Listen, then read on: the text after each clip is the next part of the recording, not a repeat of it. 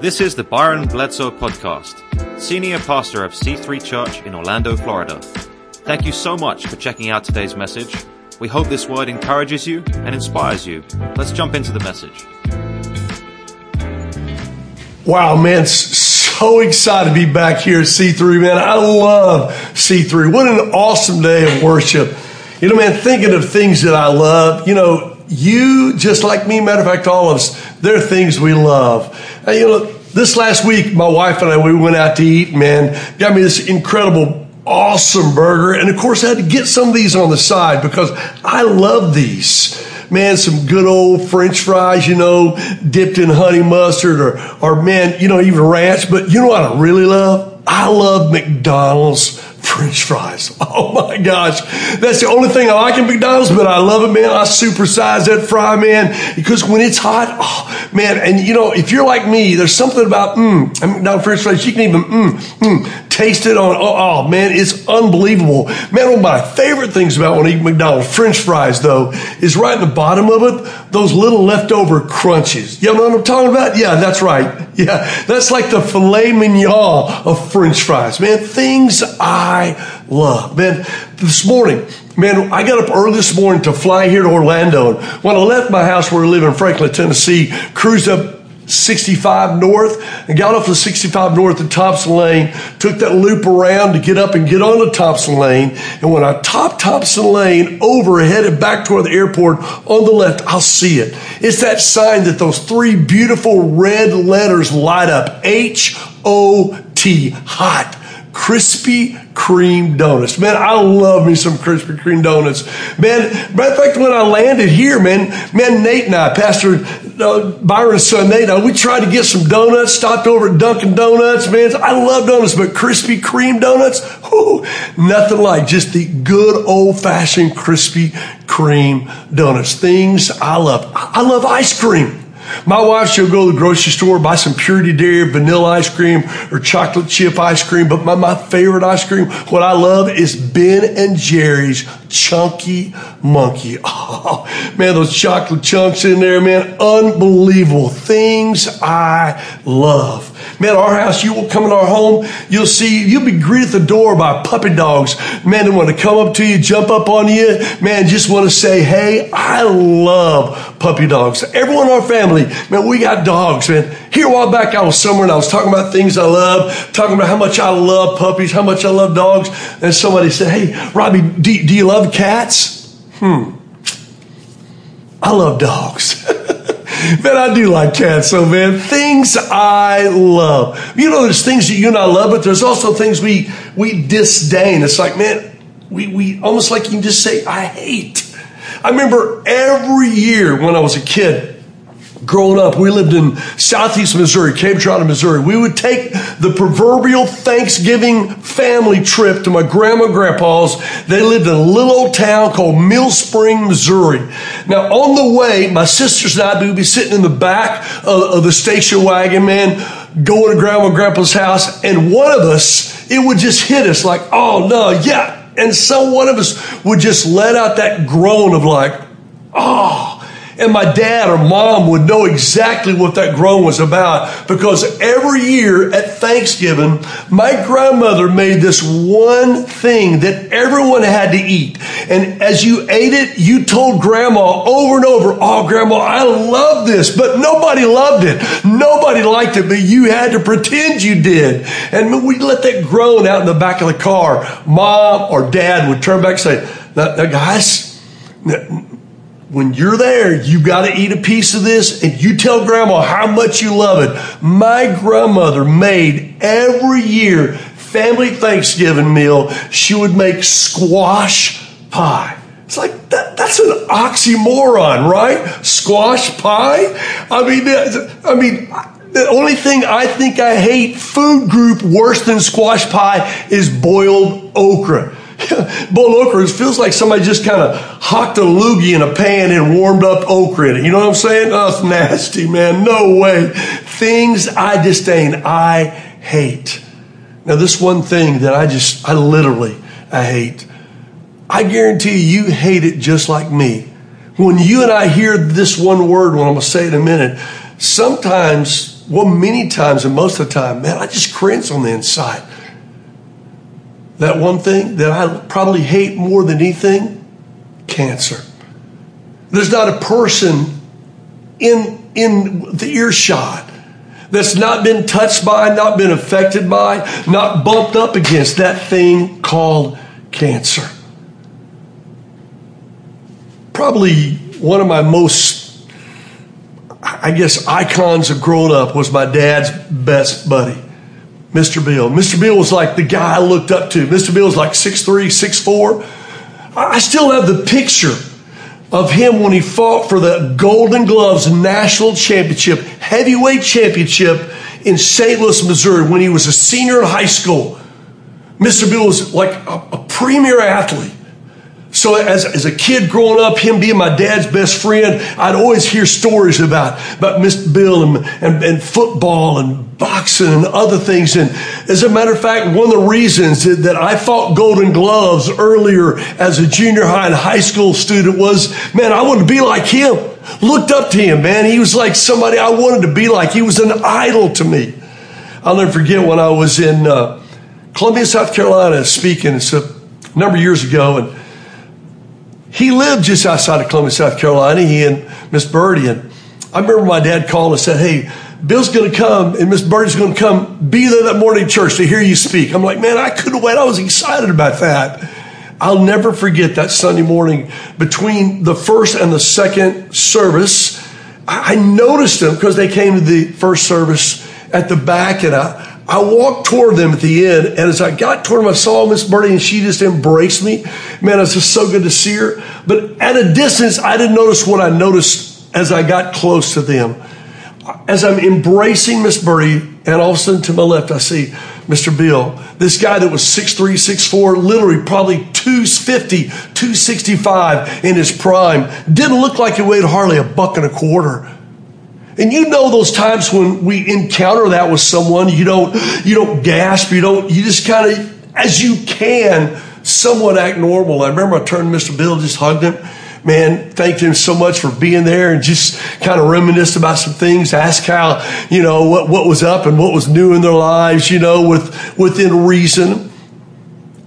When I got through that morning, I remember calling my pops up, my dad. I said, Dad, man, what's up? And then he said that one word. And Mr. Bill had cancer, and I, I can remember being back in Columbia probably four or five months later at that point when he was in the hospital in downtown Columbia, South Carolina, and he lost the battle. He lost the battle to that thing called cancer. You know, there's things I love and there's there's just things I hate. You know, so unique that God there's things he loves, and then there's things that just he disdains. But I, I, I discovered the one thing. I found the one thing that God loves, the one thing that kind of moves his heart, the one thing that kind of motivates him in, in who he is toward us. And it's found in Second Chronicles 16 9. There was a king of Israel at the time, Asa. And Asa had this storied life as king. Matter of fact, he, he was a young king, and as a young king, he, he was the talk of the town. Man, he was the he was the front cover of all the magazines, so to speak, front page of all the news because of, of it, all his escapades and all the stuff that he did and the victories that he won and how incredible he was as king of Israel. Well, as his life progressed and, and as he got kind of settled in who he was, he let things slip. And all of a sudden, who he was as a king didn't stay what he was. And things began to slip in his reign and, and who he was. And so at one time, one of the leaders, a spiritual leader, came to King Asa and basically challenged him to say, back in these days, man, when it was just, it was 100, it was A plus, it was great. This was what you were doing. This was what was going on. But because now things that are slipping, it's not where it should be. You're in the worst place you've ever been. It's because of this. And Second Chronicles 16:9 is a glimpse into this. Second Chronicles 16:9 says this, "For the eyes of the Lord range throughout the earth." So there's the picture of God kind of at the edge of heaven that he's looking over the earth and he's, he's intently perusing the earth, looking for something. For the eyes of the Lord range throughout the earth to strengthen those whose hearts are fully committed to him. You see what he was trying to say to King Asa is what moves God heart, God's heart is where your heart is, King Asa. And your heart's not where it used to be. And that's what God loved about you. And that's why you were so successful. And that's why the kingdom was going so incredible. But you're not there anymore. And this verse speaks to King Asa. It spoke to that time, but it speaks to us. The one thing that moves God's heart, that God loves probably more than anything, is those of us whose hearts are fully committed to Him.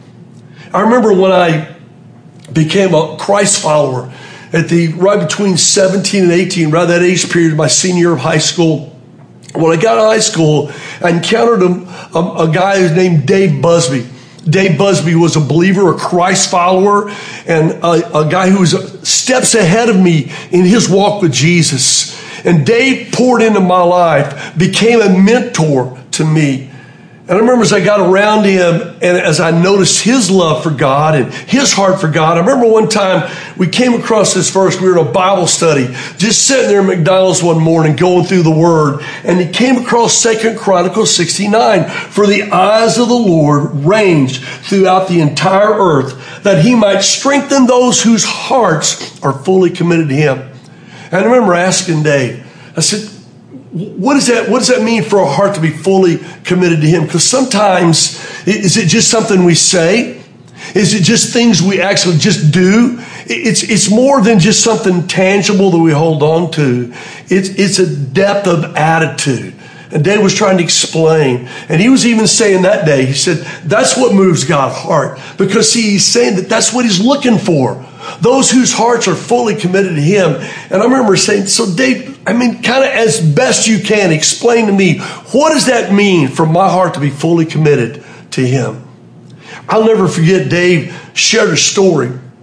When he grew up uh, in that part of Tennessee that he lived in outside of Chattanooga, when he came to Christ in, in his high school years, one of the things he felt led to do is he got involved in a, in a church. And there in that church, they had a ministry, a prayer ministry.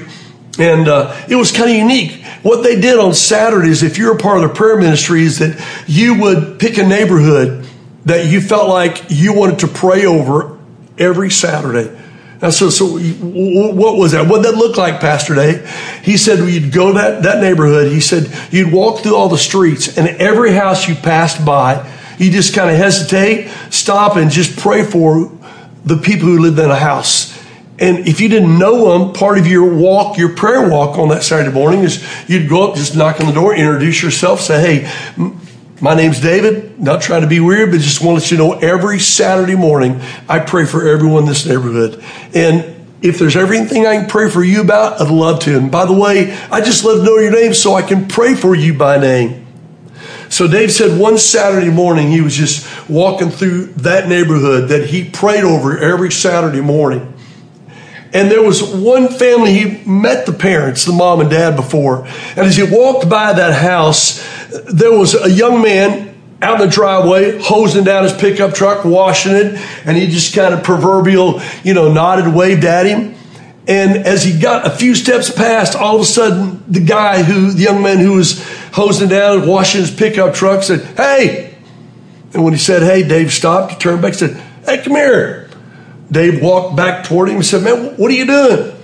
Dave said, Well, I'm just kind of walking throughout the neighborhood and just uh, actually said, I, I pray over everybody in the neighborhood every, every, every Saturday. And he's like, say what? And begin to talk a little bit more, ask a few more questions. And as those questions continued and as the conversation continued, they dropped the tailgate of that pickup truck, set up on it, and just got deeper in the conversation about Jesus.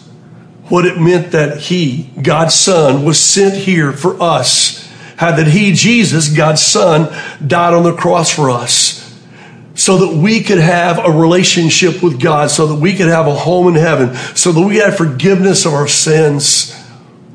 And as that conversation continued to grow and continued to grow, that young man realized what it meant that Jesus died for him. What it meant that Jesus rose from the dead for him. What it meant that he personally could receive the gift of salvation, could have a relationship with God by receiving Jesus as his Savior.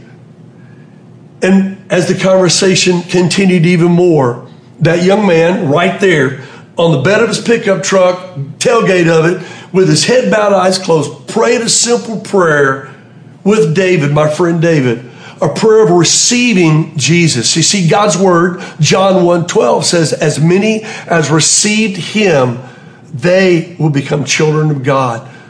Matter of fact, Revelation says this, I mean, the book of Romans says this, 10 13, that whoever calls upon the name of the Lord will be saved. Right there on the tailgate of his pickup truck, he called on Jesus, he received him, opened the door of his heart, and asked Christ to come in to be his Savior. When he got through praying that prayer, Dave, Dave was just sharing with him how you, now that you're a believer, now that you received Christ, here's some next steps. And one of those big next steps is to be involved with other believers. And the best place for that is church.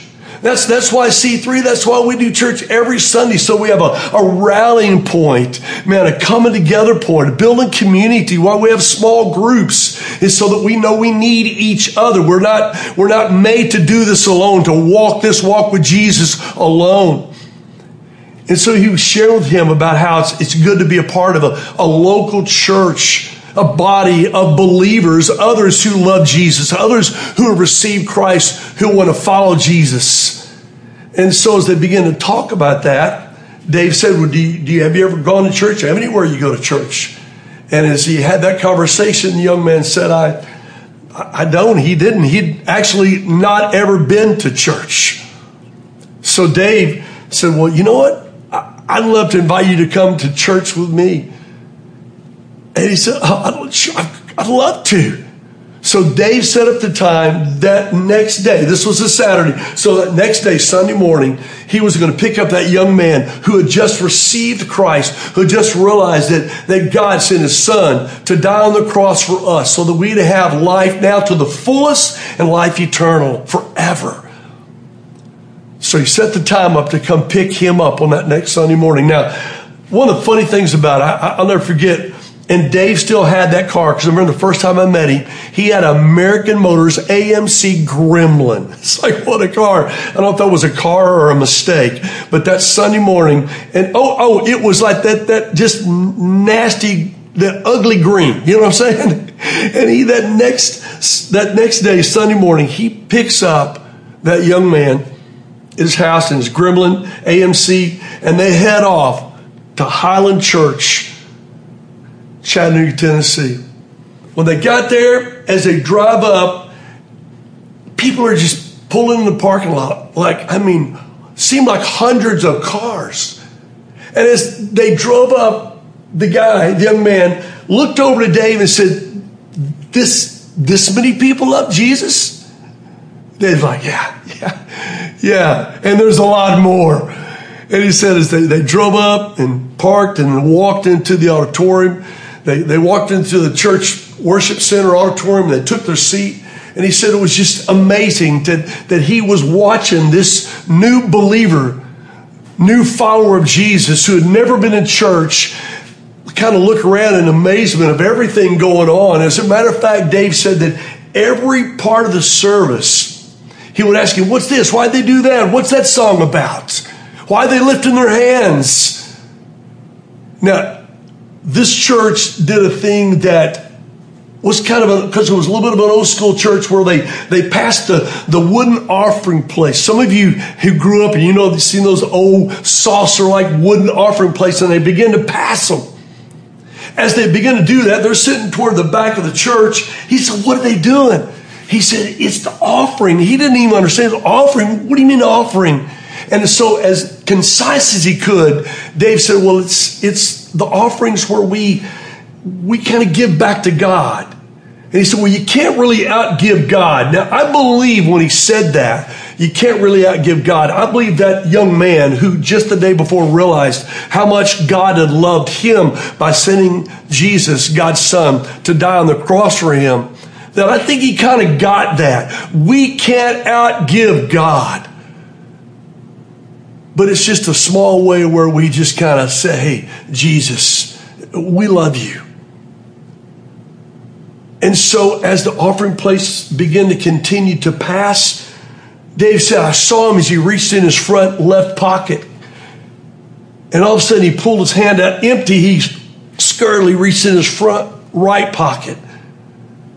And then his back left and his back right pocket. Dave says he pulled his hand out of his back right pocket. He looked into his empty hands and he said, I could see the look on his eyes like, man, I'm don't have anything to give God today. He could sense that the look was from the feeling inside was God had given so much to him. And the day before, especially realizing what it meant that Jesus died on the cross for him. And he just wanted to say in a small way, I love you, but had nothing to give. At that point, Dave said, Man, I want to reach in my pocket, hand him something to give, but that's not really the way it works in giving from ourselves back to God. Dave says the offering plate came down the aisle that we were sitting on.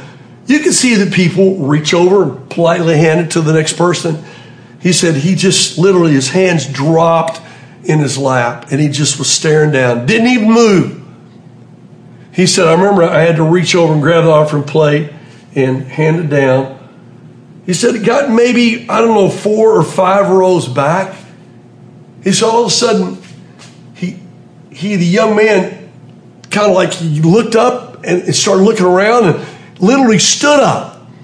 And as he turned this way, noticing that the offering plate was coming to that end of the aisle and there was an, an usher there to receive the plate, of course, probably hand to the next row. He said all of a sudden, he said he, he made his way out that aisle toward the middle aisles there, walked up to the guy, one of the guys who had an offering plate in his hand. He said he turned toward him and the the the usher, I'm sure thinking he's just he wanted to give something, forgot to give something. He turned toward the young man that had come with Dave, who the day before just received Christ in his life, turned and the young man literally, literally pulled the offering plate from the guy's hand. And when he did that, he said, I mean, everybody's kind of looking like, what's going on? He said, all of a sudden, he took that offering plate, set it down in the middle of that aisle. Now, you got to remember, I'm, I'm thinking, what? He goes, Robbie, he had never been to church. Nobody said, you don't do this, you don't do that. But he, in his own mind and heart, thinking through all that was going on, wanted to kind of, in a small way, say, Jesus, I love you. Give back what God had given to him so much that he said he saw me literally took one foot and then the other foot, stepped in that offering plate, and then just looked at his hands and kind of did like this and said, Jesus, I'm sorry, I don't have anything to give today, but all I got's me. So, Jesus, can I just give you me today? Because I love you. And he stepped out of the offering plate, picked it up, handed it back to the usher, and went back and sat down by my friend Dave. And Dave said, Robbie, that's what it means for your heart to be fully committed to Him. When you and I step in the offering plate, so to speak, with all of who we are and say, Jesus, I'm yours. And all of a sudden, I got it. Jesus wants us to be fully committed, hunger to say, Jesus, I'm yours. And I remember Dave said, You know, Robbie, God doesn't really care about your bucks because if He's got you, you'll want to give, just like He wanted to give. But what God wants more than how much you give, although we, we should give, we're supposed to give because that's that's a part of who we do in our walk and, and obedience of him but that really comes from the overflow of the fact that i want him to have who i am in my life for the eyes of the Lord range throughout the entire earth so that he might fully strengthen those whose hearts are committed to him. Hey, let's pray together, can we? Heads bowed, eyes closed. Father, thank you so much that you gave your son fully for us on the cross. And God, what you desire and what you love more than anything is that for us, for our hearts to in turn to be fully committed to you, that we might too hunger and desire to step into the offering plate, so to speak, to say, Jesus, I'm yours. In Jesus' name, amen. Hey, thanks so much for joining us today. We hope this message encouraged you and inspired you. Would you share it with someone that you're connected with? And also, if you want to be a part of supporting this incredible life giving movement, you can text C3 Orlando to 77977. You can also go to our safe and secure giving website at givec3.cc. Listen, we love you guys. We're praying for you. We'll see you next week.